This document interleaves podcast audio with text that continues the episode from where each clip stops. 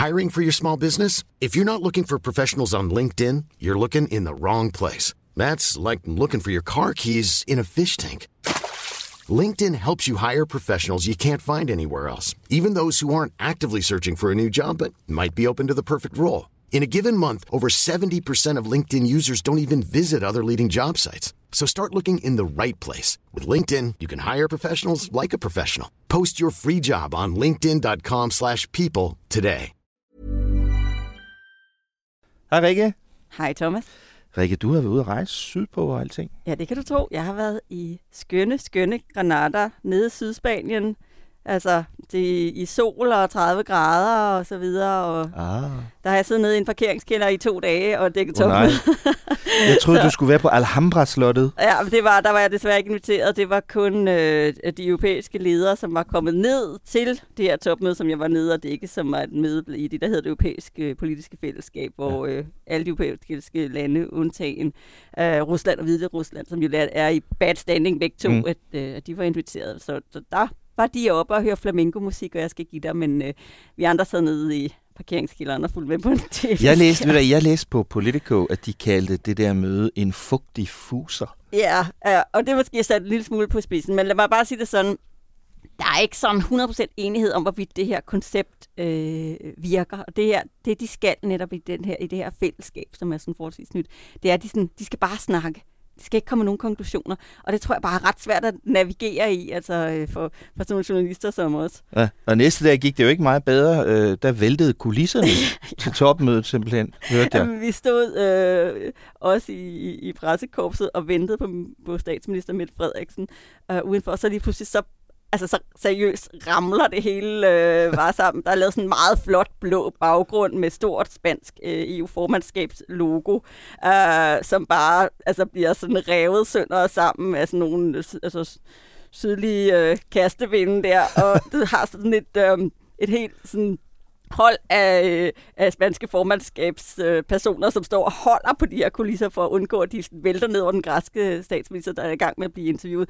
Um, så det var, øh, det var sådan lidt, det var så sådan lidt sigende, for det var sådan cirka samtidig med, øhm, at det kom ud, at, at det var simpelthen mislykkedes landene overhovedet at blive enige om noget som helst tekst øh, på migration, som ellers var et af de store og vigtige problemer jo, som man virkelig gerne ville have haft, at EU-lederne de fik sat deres sådan, øh, afsender på en besked om, hvordan man ligesom havde tænkt sig øh, at øh, håndtere det, men det blev blokeret ret så hårdt af, af både Polen og Ungarn. Så på en eller anden måde var det meget sådan passende, at øh, det hele lidt væltede ned over ørerne øh, på dem. Det skal vi tale om i dag, øh, og vi skal også tale lidt om prisen på EU's udvidelse. Velkommen til. Je suis venu vous parler d'Europe. Together, we can achieve incredible things. Europa skal stå stærkere i vores egen ret. Europa ist unsere Zukunft. Du lytter til Altinget taler om Europa med Rikke Albrechtsen og Thomas Lauritsen.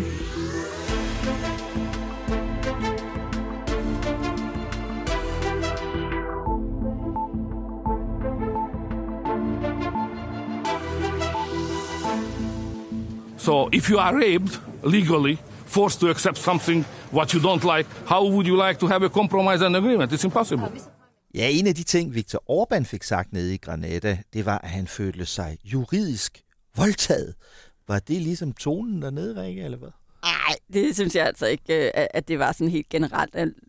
Lad mig bare sige det sådan, at Viktor Orbán har en ting med at øh, sætte tingene på spidsen. Ikke? Øh, men, øh, men det var bare det, som jeg sagde øh, for lidt siden, at, at han var øh, totalt kidnappet den her dagsorden, fordi at han er blevet kørt over øh, i et, andet, på et, et andet aspekt af EU's migrationspolitik, øh, fordi Mm. at der er blevet landet nogle regler om det. De mere sådan interne aspekter af, Ja. af hvordan man håndterer asylpolitikken øh, Ja. internt i sidste uge.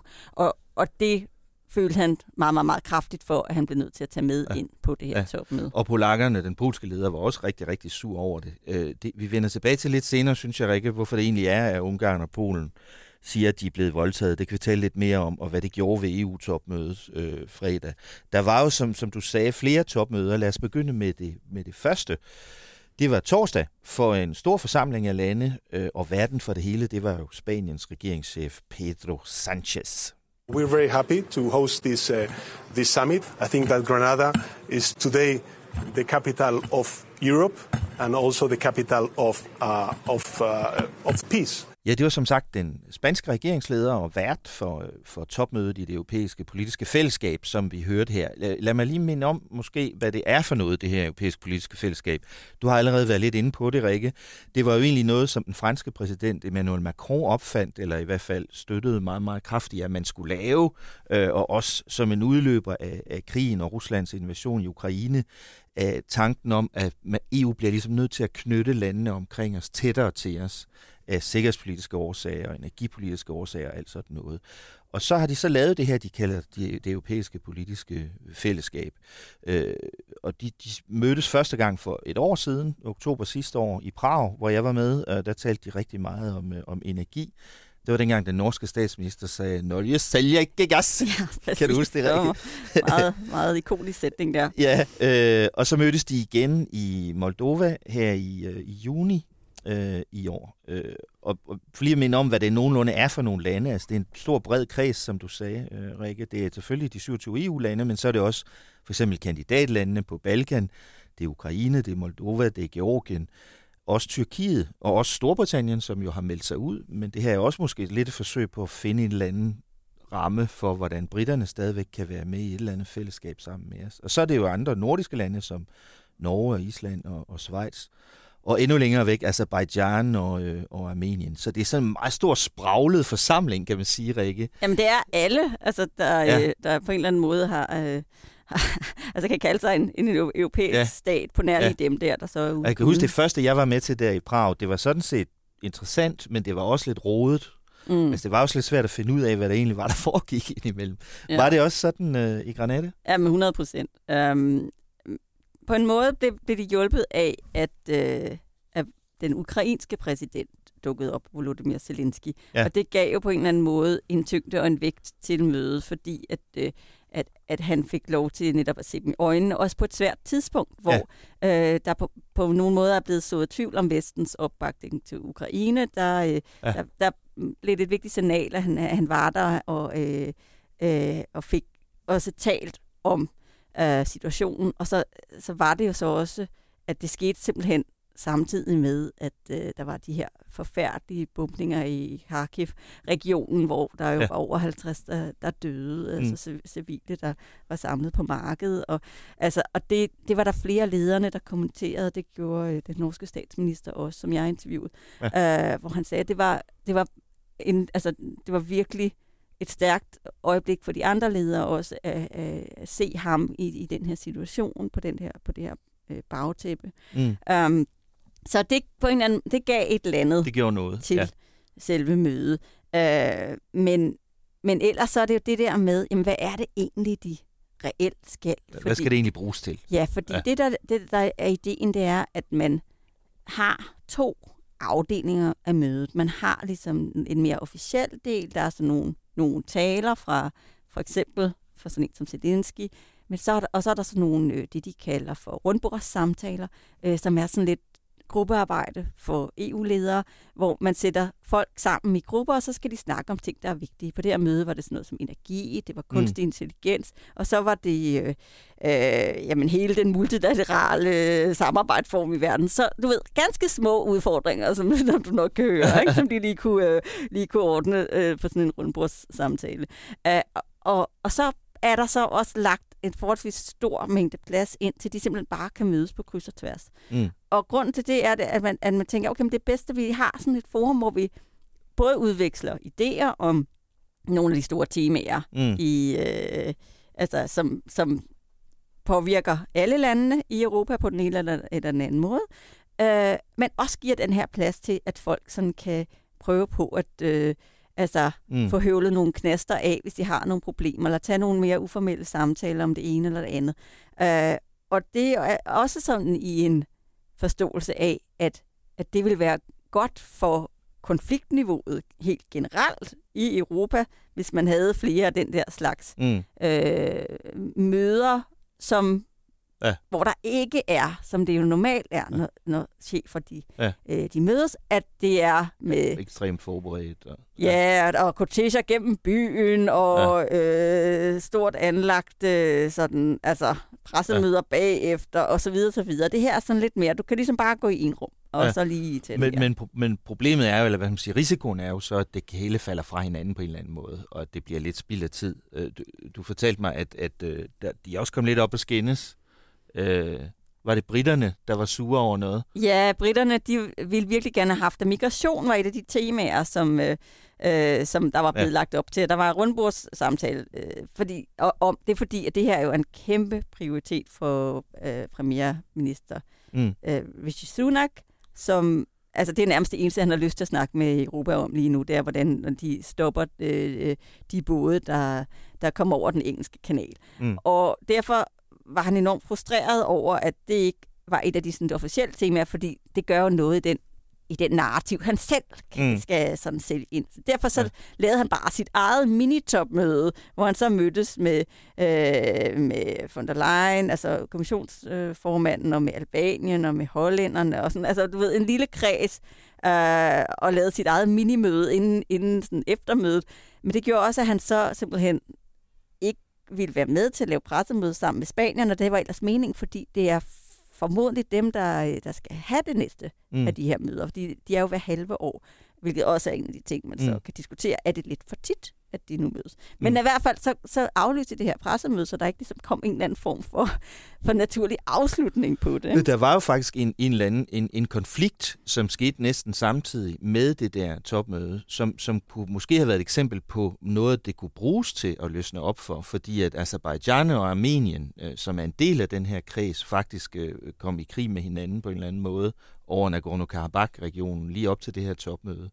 Men det, det kunne de heller ikke rigtig finde ud af at, at gøre noget ved. Nej, fordi Azerbaijan Azerbaijan slet ikke kom. Øh, Ja. Og det var ellers en af de, de ting, man havde håbet på, det var, at man simpelthen kunne have et, et reelt fredsmæling-møde Mm. øh, der, altså også med, med andre til stede, der kunne støtte dem i øh, at, at, at få talt sammen om, om den her konflikt. Ikke? Og det Ja. siger ligesom to ting. Det- Den første ting, det er, at det har tydeligvis ikke virket som det her øh, fredskabende forum, fordi at de har jo været med til de to første møder, de har tydeligvis ikke øh, brugt det til at, at jævne nogen som helst øh, uenigheder ud der, vel? Uh, så det er den ene ting, det der med, at øh, har det en forebyggende effekt? I hvert fald ikke sådan øh, i den her situation. Og den anden ting er jo så, jamen, øh, det kunne så heller ikke levere på det her med at, at få dem til at sidde ved det, ved det samme bord, fordi at øh, den ene part simpelthen meldte afbud. Øh, og det var ikke det eneste, sådan eneste sådan, altså, levende konflikt, som, som heller ikke blev øh, på en eller anden måde behandlet på det her møde. Vi havde også øh, et land som Tyrkiet, der heller ikke dukkede op, og som øh, Jeg hørte Erdogan sagde, at han var blevet forkølet. Ja, det var, det var synd for ham. Og det skal man jo passe på med. Det, ja. Vi vil jo ikke ja. have nogen superspreder-event øh, Nej. øh, til at foregå i granater heller. Men på den anden side, så kan man sige, at netop han ville formodentlig have været sådan en, der også kunne have været, have været en del af, af de her samtaler omkring mm. Nagorno-Karabakh. Det er den ene side af det. Den anden side er, er, er jo, at han har en åben konflikt med Sverige omkring NATO-medlemskab, så der havde det jo været... Det troede jeg jo var blevet løst, da jeg var til NATO-topmødet Ja, det synes jeg, du har skrevet. Thomas. Jamen, det, sagde, det, det, det er rigtigt, rigtigt. Det skrev jeg. Ja. Fordi det, det var det, vi fik at vide, Ja. at øh, nu havde de fundet ud af det. Men øh, det er ikke altid sådan Det lige at regne lige ud øh, med tyrkerne. Og under alle omstændigheder, det har været en meget god mulighed for at snakke om lige præcis den. Mm. Ikke? Ja. Øh, og så var der jo så er der jo også sådan noget som altså den ulmende øh, konflikt i, mellem Serbien og Kosovo, som er faktisk mere end ulmen, den er sådan mere mm. eller mindre brudt ud i, i lys nu, efter der jo også var Mm. øh, den her hændelse med, med 30 bevæbnede serber, der lukkede sig inde på et kloster i, Mm. i, i, i Kosovo og endte i ildkamp med, med politiet, og der var folk, der døde og så videre, så videre her øh, for ganske mm. kort tid siden. Og der, de begge de lande var der, men den, altså med Kosovos øh, præsident, hun var bare sådan, jeg kommer ikke til at sidde og snakke med Serbien om noget som helst, før EU øh, lægger sanktioner på dem og så videre, så videre. Så det var sådan, okay, jeg tænker, de er nok ikke blevet sat ved det samme øh, roundtable, øh, fordi så tror jeg, der har været sådan lidt dårlig stemning.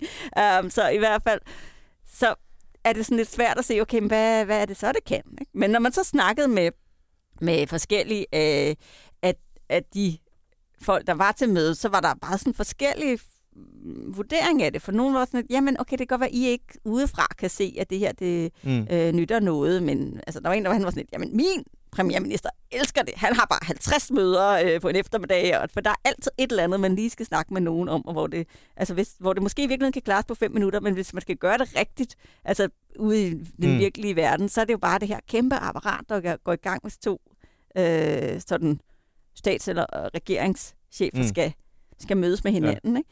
Så, øhm. så, så nogen mener, at man risikerer at spille tiden, og, og, og andre ledere mener, at det, det vigtigste er simpelthen at mødes, mm-hmm. og den her lejlighed til at mødes. Ja. Rikke, du mødte jo, som du sagde, den norske statsminister Jonas Gahr Støre nede i Granada, øh, og der talte du også med ham om det her med, om der er en risiko for mødetræthed eller mødefatig, som han sagde. Jeg er jo da ikke med på EU-møter, som er også hyppig. Eh, så det kan bli en eh, utfordring hvis det blir en sånn eh, hva kan du si, møtefatigue, at folk blir trett av å være i møter. Eh, og det er jo opp til oss å arrangere meningsfulle dagsordener. Jeg tror på den ene siden så ønsker man ikke å lage et nytt byråkrati, en ny institusjon, en ny organisasjon. Men jeg tror man må kanskje forberede noen beslutninger hvor dette møtet er med på å, å bidra til det. Nå har vi hatt diskusjoner her i, eh, på dette møtet nå og på siste møte i Moldova eh, mellom Kosovo og Serbia. Det er jo et eksempel på at du kan ta et, et veldig alvorlig tema og forsøke å finne en løsning når andre ledere er rundt. Eh, men jeg tror man, det er viktig etter hvert å kunne vise at det gir noen resultater. Det, det er vigtigt at vise, at de her møder giver nogle resultater, siger øh, Jonas Gahr Støre, Rikke. Ja, så han går lidt ind på den her præmis, der hedder, at vi bliver nok nødt til at vise, at det har en funktion, det her møde. Men mm. samtidig så var han faktisk meget positiv, og så sagde han nemlig også, at især for et land som Norge, som jo ikke er i samme situation som øh, EU-lederne, som jo altså sidder loven af hinanden øh, ganske ofte. De, altså, de mm. havde det her møde, så mødtes de igen fredag, så mødes de igen om ja. to-tre uger her i Bruxelles, ja. så mødes de igen til, øh, til december, hvis ikke de bliver kaldt ind ja. før øh, til et ekstra møde om, øh, om EU-budgettet. Altså, så, og det kommer efter en periode, hvor de mange af dem lige har været til FN-uge i New York, hvor de så i sommer, rigtig mange af dem i NATO-regi mm. til topmødet i Vilnius, som du lige var inde på. Mm. Efter de lige havde set hinanden i Bruxelles øh, ja. til EU-topmødet, og før det havde, du, øh, havde de, som du, som du sagde, været i Moldova og mødes med alle, altså den her hele store gruppe, så hvor, som også lige inden, altså seriøst to uger inden, havde mødtes også i det store Europaregi i Reykjavik, hvor Europarådet havde et meget, meget sjældent øh, sådan EU eller hvad hedder det, europæisk ledermøde. Ikke? Ja. Altså, så, så på den måde, så den der, den der træthed, ja. øh, kan måske nok anes hos nogen. Nogen taler om, skal vi måske ikke bare gøre det her en gang om året, for eksempel. Ja. Eller noget. Ja. Men, men bare for at sige, han sagde, at det her er vigtigt for Norge, fordi de er ikke med i alle de her fora. Vel? Altså, de er i hvert fald ja. ikke med, når EU-cheferne mødes. Øhm, og så sagde han, jamen han havde, fået, han havde selv mødtes med sin nye lettiske kollega og sin kroatiske kollega, og han skulle faktisk også have mødtes med Svetlana Tikhanovskaya, du ved, den, øh, den, den hvide, hvide russiske, belarusiske oppositionsleder. Og det var faktisk lidt spændende, at hun var faktisk inviteret med, ikke til møde som sådan, men til middagen op på Alhambra, mm. øh, som sådan en special guest. Og det er også sådan et, et signal at sende, fordi hun er jo ikke altså, stats- eller regerings leder nej, selv. Vel, hun er oppositionsleder. Ja. En ting, der også var lidt interessant i den samtale, du havde med Støre dernede, Rikke, er, at du, du spurgte ham jo også, om han, om han øh, følte, at Norge risikerer at blive klemt i den her nye udvidelsesdiskussion i EU, fordi Norge jo ikke er i forhandlinger om at blive optaget. Vil du lige sige et par ord om det, inden vi lige hører, hvad han sagde? Ja, altså det handlede jo om, øh, det som jo i princippet var det store øh, emne på anden dagen dernede, da alle de lande, der ikke er EU-lande, var rejst igen, mm. uh, hvor de skulle uh, i kredsen af 27 EU-lande tage fat på hele diskussionen om, hvordan forbereder vi unionen til mm. at uh, uh, kunne optage en række nye lande, uh, som man jo har lagt op til, blandt andet med Ukraine. Ikke? Mm. Og der uh, har vi jo også diskuteret her i podcasten, det der med, jamen, hvad gør det egentlig ved systemet, og, og der er kommet den her flotte nye øh, ekspertrapport, der snakker om koncentriske cirkler, og hvem er mm. kernen af EU, og hvad skal der være ude i den næste cirkel, og, og, og sådan lidt, hvor ligger Norge for eksempel mm. i hele det her, øh, ja. øh, i hele den her diskussion, og der, der vil jeg bare gerne høre, hvad han tænkte om, jamen, hvad gør det øh, ved Norge, der allerede ligger i periferien, hvis man nu har den her bevægelse fra rigtig mange lande i, ja. I, i, øh, i resten af Europa, der rykker ja. tættere ind mod EU. Og der sagde Jonas Gahr Støre, at han føler ikke, at Norge er truet af den udvikling. Øh, lad os lige høre, øh, hvad han sagde til dig, Rikke. For det første tror jeg, det er bra, at man knytter landene på Balkan, Kaukasus, tættere til det demokratiske Europa. Norge er jo fullt og helt med i det europæiske markedet. Så det å gå for et land, et av disse landene rett inn i det europeiske markedet med alle de pliktene det gir, det er et altfor langt skritt. Så den utvidelsen de snakker om nå mot uh, Balkan, tror jeg kommer til å bli veldig krevende for EU. Eh, for det kommer til å øke distansen internt i unionen veldig mye. Jeg tror man må gjennom store institusjonelle diskusjoner. Hvordan skal man gå fra et fellesskap av 27 til kanskje 35 eller 40? Uh, og så spør noen hører Norge med da også. Ja, det kan også Norge diskutere, men Norge er jo en helt annen posisjon. Norge og Island, som er fullt med i det indre markedet, har veldig nære samarbeid på en lang rekke områder, selv om vi ikke er medlem. Så du tenker ikke at I kan risikere å bli klemt hvis man laver et mer formalisert samarbeid? Uh. Nei, for det, det samarbeidet vi nå har med EU er veldig gjensidig interesse for. Vi er viktig marked for dem. Eh, Norge har, Man sa for noen år siden at Norge med fem millioner innbyggere eh, representerer et marked som 15 millioner italienere. For å understreke at vi er viktige også for eh, EU. Da energikrisen kom etter Russlands krig, så kunne Norge øke eksport av gass. Det gjør det at nå har Tyskland fulle gasslagre, Østerrike fulle gasslagre. Så det er en gjensidighet i dette som jeg tror ikke blir endret av det. Men Norge må jo ta vare på sitt forhold til EU hele tiden. Og nå har vi fått en grønn allianse som vi nå skal fylle ut med konkret politikk for industri, fornybar energi, fangst og lagring av CO2. Mange viktige prosjekter som ikke blir påvirket av, av dette. Rikke, nu er vi nået frem til anden dagen, som du sagde, altså i fredags, hvor der jo så var et uformelt EU-topmøde. Og der, der skulle de jo så gerne, øh, der skulle det i hvert fald gerne have handlet om at forberede EU til den næste store øh, udvidelse. Men, øh, men det er også en svær diskussion. Jamen, det er en super svær diskussion. Altså, det er jo øh, sådan helt det, man er inde og pille ved alle øh, de vigtigste øh, ting ved hele samarbejdsformen. Og, og det, øh, man tager de første spadestik til, det er jo ligesom en, at, en, at sætte nogle ord på, jamen, hvad er det, vi vil? Hvornår har vi tænkt os, at det her det skal foregå? Og hvad må det koste? Og det er jo alt sammen øh, svært at, øh, at tage hul på. Og det, man kunne se, det var, at man meget, meget hurtigt endte i en diskussion om det der sidste spørgsmål netop, hvad må det egentlig koste? Pengene. Ja. Og, og det øh, var også på baggrund af, at der havde været en, et læk til Financial Times, avisen, øh, som viste, at der var blevet lavet nogle beregninger inden for, fra øh, rådets juridiske tjeneste, altså øh, dem, der er sekretariat for de 27 EU-lande, øh, om, hvor de har sådan kigget på, hvis vi bare ligesom så på budgettet, som det er i dag, den mm. måde EU's syvårige budgetter fungerer på, hvad ville det så egentlig koste at lige hive de ni lande, som sidder i venteværelset? Og her regner vi så ikke Tyrkiet med, som er det tiende land, men det er mm. så usandsynligt, at de ligesom kommer ja. ind i varmen igen, øh, at, at dem har man ikke regnet ind i det her. Ikke? Men hvis man bare tager de ni lande, hvor Ukraine jo så er det aller, aller største, så vil man lige skulle lægge omkring 2.000 milliarder kroner oveni ja. EU's eksisterende budget. Ikke?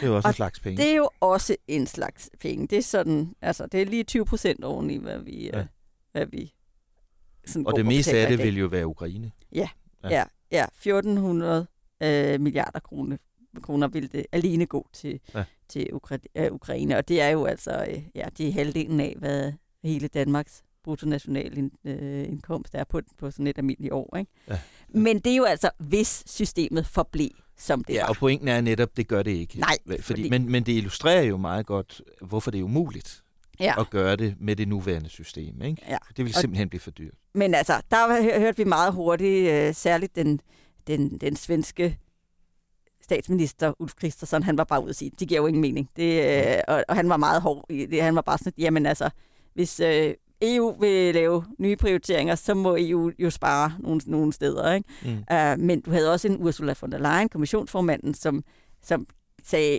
hør, vi kan altså ikke bare ekstrapolere. Vi er øh, allerede nu i en anden verden, end vi var, da vi sad og lavede budgettet øh, for bare et par år siden.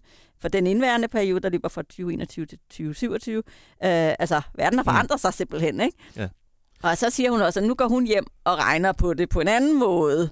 Øh, og lurer mig, om det ikke bliver øh, nogle helt øh, anderledes øh, sådan, ja. Ja. tal. Også fordi hun skal jo altså, øh, hvis hun nu vil, så skal hun jo altså genvælges mm. til kommissionsformand næste år. Så hun kommer nok ikke ja. til at fremlægge et eller andet som for lande, som for eksempel Danmark og Tyskland og Sverige osv., til øh, at altså, ryge helt op det røde felt. Mm. Ikke? Og det er i virkeligheden den diskussion, vi er ved at se bryde ud i lys lue øh, nu, Rikke, det er, det er den her afvejning, meget svær afvejning, som EU er på vej ind i nu, med på den ene side, man kan sige, jamen det her er jo helt tosset, det bliver alt for dyrt, vi har ikke råd til at at hjælpe ukrainerne på den måde, hvis de kommer med i EU og så videre, og så videre. Og på den anden side dem, der siger, jamen vi bliver nødt til det. Vi har ikke noget valg, øh, for, fordi det er historiens gang, der skubber os derhen. Og vi bliver nødt til at hjælpe Ukraine under alle omstændigheder, og vi bliver nødt til at knytte de her lande tæt på EU til os under alle omstændigheder, fordi ellers er det farligt for os, hvis de driver en anden vej. Ikke? Og det er jo det, vi for eksempel hører nogle af de andre tidligere sovjetrepublikker, de baltiske lande, vores naboer, på den anden side af Østersøen, som nu er med i EU, det hører vi dem sige meget stærkt i, i øjeblikket. Ikke? Øh, og jeg, jeg fandt for eksempel øh, det her klip øh, ned fra Granada, hvor det var Letlands nye statsminister, Evika Silinja, øh, som sagde sådan her, da hun kom. If we speak about enlargement, I believe this is a new possibility for Europe to become much stronger, prosperous and safer. Ja, og de, de argumenter, vi hører fra, fra de baltiske lande, for eksempel fra deres ledere, øh, det er, at de, at de, som sagt, de siger, at det er nødvendigt øh, under alle omstændigheder at på et eller andet tidspunkt optage lande som Ukraine og, og Moldova, og også landene på Balkan, øh, dem der er i forhandling, bare lige for at minde om det, det er jo øh, Serbien, Montenegro og Albanien og, og Nordmakedonien. Øh, jeg har lyst til lige også at spille et lille klip med Kaja Kallas, Estlands øh, statsminister, hvor hun forholder sig til 2030 som en mulig dato, hvor man skulle måske kunne begynde øh, optagelsesforhandlinger med de her lande. Grund til, at hun siger 2030, det er jo, at det var det, var den, det år, som, øh, som EU's rådsformand Charles Michel har nævnt. Men hør, hvad Callas sagde om det. 2030 seems like a far away. Too far away. Rikke, var det, var det en god idé, det her med at sige 2030? Det virker som om, at det, det er de så heller ikke enige om. Nej, det, det viser bare faren øh, der er, der ligger i at, at smide et, et tal på bordet, fordi for nogen synes det alt for langt ude i fremtiden, ikke? som mm. Kallas, hun siger det her, og for andre, der, altså, synes, der det er får man, tæt på. Ja, ja, der får man ja. virkelig stress, fordi øh, altså, øh, hvis vi bare tager den der pengediskussion, ikke? som sagt, så skal, så skal vi jo Altså, så er vi faktisk ved at allerede nu skulle begynde at snakke om, hvordan skal det her budget se ud efter 2027. Og man kan sige, jo mere det her udkrystalliserer sig, jo, jo tydeligere bliver advarslerne også fra dem, der siger, pas nu på øh, med, om, om EU overhovedet er klar til sådan en ny stor udvidelse. Og der lagde jeg faktisk mærke til, at, at her i, i sidste uge var der to tidligere kommissionsformænd ude og advare offentligt øh, om den udvikling, der er i gang nu. Øh, José Manuel Barroso, som jo var kommissionsformand fra 2004 til 2014, han sagde, husk nu, at inden I begynder at kaste jer ud i store nye traktatreformer, det har vi også snakket om her i podcasten, Rikke, at de kan være meget risikable. Man ved aldrig, hvad det kan ende med. Det kan ende med folkeafstemninger i alle mulige lande. Øh, Danmark for eksempel, det mm-hmm. sagde han ikke, men det kunne det jo være, ikke? Og, og, og så kan det hele gå, gå i stå og køre fast på den måde. Og så var Jean-Claude Juncker, øh, han var kommissionsformand lige efter Barroso fra 2014 til 19, til Ursula von der Leyen kom til i 2019. Og han var ude og advare med, synes jeg, meget skarpe vendinger om, at der er meget dyb korruption i Ukraine. Ikke? Han sagde, at det land er så langt fra at være klar til noget som helst øh, EU-medlemskab. Og så skal man lade være med at bilde dem ind, at de kan komme med snart, sagde, øh, sagde Juncker øh, stærke ord, og, og der er jo også en sandhed i det, men, men så er der jo på den anden side, som sagt, de ledere, der siger, øh, det er ikke det vigtigste nu. Det vigtigste er, at vi finder en vej til de her lande, til at de kan komme ind. Ja, det er den ene ting, men ja. der er også dem, der så siger, at det her handler jo om, øh, at, at der, det er et gammeldags syn på Ukraine. Ja, det var der, ja. de var, men det er ikke der, de er nu. De er så klar til at øh, underskrive vestlige værdier, tage hånd i hanke med, der, hvad der skulle være korruptionsproblemer øh, osv. osv. for at komme tættere på unionen. Ja. Og der sagde Kaja Kallas, Estlands statsminister, faktisk noget, noget spændende, noget vi begge to lagde mærke til, Rikke, det talte vi om bagefter, at hun, hun kom med en interessant forklaring på, hvad det egentlig er, der sker i en tidligere sovjetrepublik. Det ved hun jo noget om. Hun bor selv i en. Øh, hvilken mentalitetsændring det er, der skal til. If you were occupied, uh, it was okay to steal from the state because you were undermining the regime, sort of. But when you are free, it's your taxpayers' money. It's uh, it's not okay to steal uh, from the state anymore. It it required a whole mindset change for the whole country, and and I think some of uh, some of the countries that also were freed uh, uh, from the Soviet Union did not do that change then. But we see with Ukraine, for example, that they have the mindset mindset change now. Og den her diskussion øh, om, hvad EU er klar til, udvikler sig jo meget, meget hurtigt til en diskussion, hvad EU har råd til, som du har været inde på, Rikke. Øh, lad os lige høre, hvad vores egen statsminister, Mette Frederiksen, sagde om det. Vi er 27 lande i dag, og når vi kommer op over 30, så, så, så, øh, så vil det være et andet politisk samarbejde. Øh, og det er klart, at hvis der kommer flere lande med i EU, og nok i særdeleshed nogle af de større lande med, med mange mennesker, så vil det, så vil det rykke ved, ved den måde, brækkerne står på spillepladen i dag i EU. Og der må ingen bare ligge til grund, at os, der traditionelt har ydet mest, så bare yder endnu mere. Rikke, hvad er det for en bekymring, Mette Frederiksen udtrykker her? Jamen, det er det samme, som netop også svenskerne, som vi lige har talt om, øh, har, og som tyskerne har osv. Øh, om, at, altså, at, det ikke, at det kan ikke bare være sådan øh, de rigeste lande, der bare punger op. Så handler det vel også om, at, at der er nogle lande, som for eksempel Polen og Ungarn, der skal til at acceptere, at de i sådan et fremtidigt EU bliver netto bidragsydere i stedet for modtagere af støtte. Ikke? Ja, og det, det var noget, som for eksempel Kaja Kaller sagde meget tydeligt, at hun sagde, jamen vi kom ind som et af de allerfattigste lande, øh, det gjorde de jo det, de, i de baltiske lande, og, og nu øh, kan de sagtens se, at de også ender i en situation, hvor de kommer til at være øh, netto bidragsydere i fremtiden. Og der var hun sådan, jamen det det er jo bare, øh, det er jo faktisk bare en solstrålehistorie. Det er jo bare historien om, at, at, at vi har fået det, øh, altså det løft ud af Øh, af EU-samarbejdet, som vi havde forventet. Så det, ja. altså, det, det vil vi ja. da kun være glade for. Jeg er ikke så sikker på, at Viktor Orbán synes, det er en solstråle-historie. Nej, og heller ikke Polen. Det, ja. det, er, nok, øh, det er nok helt sikkert. Ikke? Men, øhm... og, og der har vi så folk som uh, Viktor Orbán, uh, der som sagt, som vi var inde på i starten, uh, var, var på Kristien i Granada, uh, og han satte ord på, hvordan nogle lande, blandt andet hans eget, kan være i tvivl om, uh, om det her egentlig er en god idé. We, first, we have to know what we are speaking about, how much money we are speaking about, you know. So there are no calculations. So if you would like to speak seriously membership of Ukraine, first we need strategic paper. But we haven't had neither paper, neither any discussion like that. Vi bliver nødt til at starte med at undersøge, hvad det her egentlig kommer til at koste os, siger Viktor Orbán.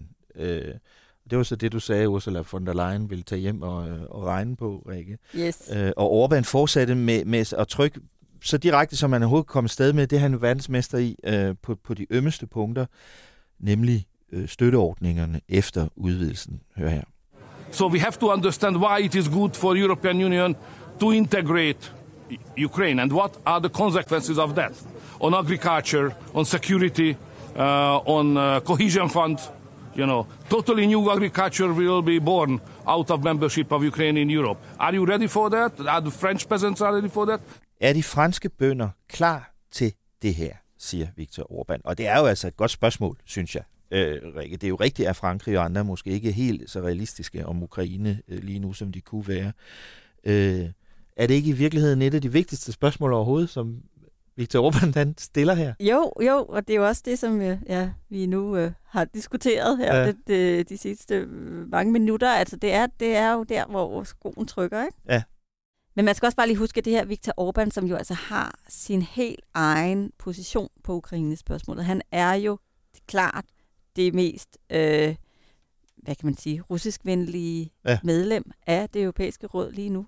Uh, og at han er meget frisk på at pege på alle de steder, hvor øh, et nærmere forhold til Ukraine kommer til at være problematisk for Ja. unionen. Og det er meget sjovt, fordi han netop øh, blev spurgt til det her på, på den, øh, den blå løber, som det var, den der senere øh, øh, brassede sammen. Mm. at, øh, men på vejen ind, så, så bliver han spurgt af en georgisk journalist øh, om, om noget, hvor han så bare sådan, ja, og jeg hæpper på dit land, og I skal nok komme ind lige om lidt. Ikke? Altså, han er meget, meget streng omkring Ukraine. Mm. Men Georgien, de kan bare, på trods af, at de har jo også alle mulige Ja. uløste problemer. Ja. Og, øh, altså, øh, er meget endnu længere væk fra at være en situation, hvor de kunne komme ind i EU end Ukraine. Ikke? Og så er vi tilbage ved det her, vi hørte Viktor Orbán sige i starten af den her podcast, Rikke, med at han føler, at, at Ungarn og Polen er blevet juridisk voldtaget af, af EU. Lad os lige høre det igen. So if you are raped legally, forced to accept something what you don't like, how would you like to have a compromise and agreement? It's impossible. Ja, nu er vi så over i et helt andet emne. Ikke? Nu handler det om migration, og det var det andet store emne. Der var ligesom på den ene side, hvor skal unionen hen, spørgsmålet, og så var der, hvordan håndterer vi det øh, brændende spørgsmål, der hedder, at øh, migrationspresset vokser på Europa lige nu. Ja. Men det kom bare præcis samtidig med, at, øh, at, at der var blevet øh, en, der var en aftale, der var faldet på plads øh, om de aller sidste dele af øh, EU's asyl- og migrationspagt øh, mellem de lande, der nu er med i den del af politikken. Det er Danmark jo ikke, for eksempel. Mm. Øh, og den faldt på plads bare to dage inden, at de mødtes. Og det var en situation, hvor Polen og Ungarn blev kørt over, fordi de vil ikke have de her nye regler, fordi de, der er en, blandt andet noget øh, sådan mere ansvarsfordeling omkring, øh, hvem der sådan skal øh, både tage nogle flygtninge, men også øh, Mm. finansiere, at der bliver taget hånd om øh, situationen ved grænserne, og for, man får ekspederet dem ud, som ikke må være her, man får, øh, mm. Man får øh, øh, øh, håndteret dem, der godt må blive. Ikke? Mm. Og derfor så var det, at, de, altså, at Orbán øh, og, og også den, den polske øh, premierminister, øh, Mateusz Morawiecki, følte sig kaldet til simpelthen at blokere for, at migration overhovedet ja. kom med i det her papir, den her storslåede Granada-erklæring, som skulle komme ud af det her topmøde. Ja. Øh, at, det, at der ligesom var en, et afsnit om migration i det, ja. øh, som EU skal fokusere på den kommende tid, som var det, som erklæringen ligesom skulle, gå, skulle ramme ind. Ikke? Mm. Men det er jo bare en mærkelig situation, for du har altså at gøre med to lande, der nok er dem, der øh, er de varmeste støtter for, at EU for alvor øh, håndterer det her øh, øh, øh, øgede migrationspres, fordi de begge lande er enormt restriktive på det her område.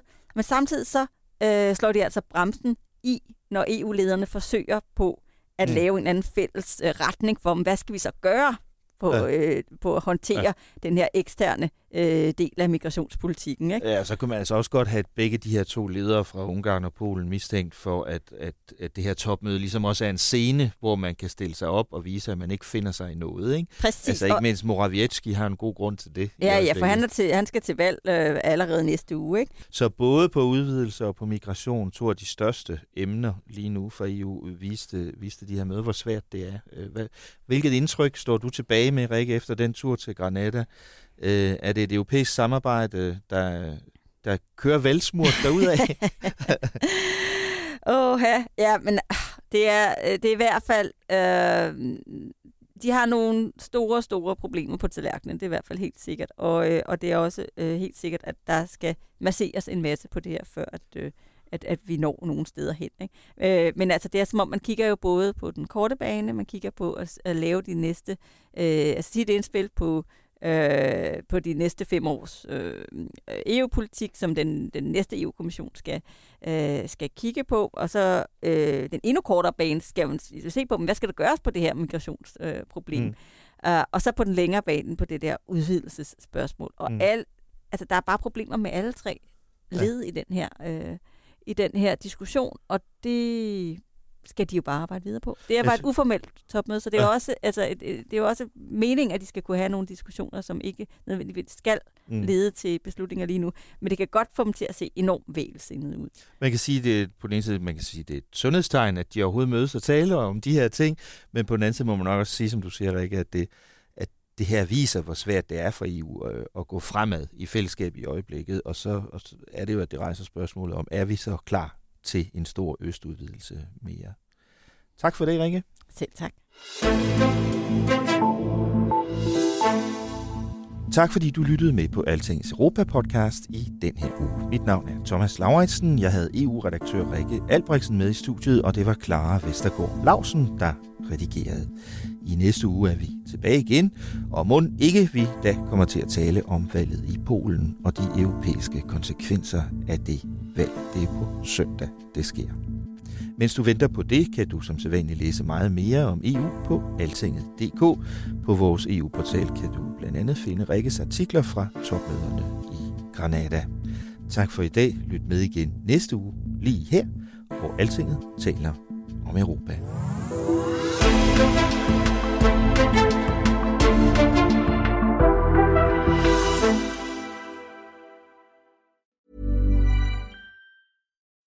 When you need mealtime inspiration, it's worth shopping Kroger, where you'll find over 30,000 mouthwatering choices that excite your inner foodie. And no matter what tasty choice you make, you'll enjoy our everyday low prices, plus extra ways to save, like digital coupons worth over $600 each week. You can also save up to $1 off per gallon at the pump with fuel points. More savings and more inspiring flavors make shopping Kroger worth it every time. Kroger, fresh for everyone. Fuel restrictions apply.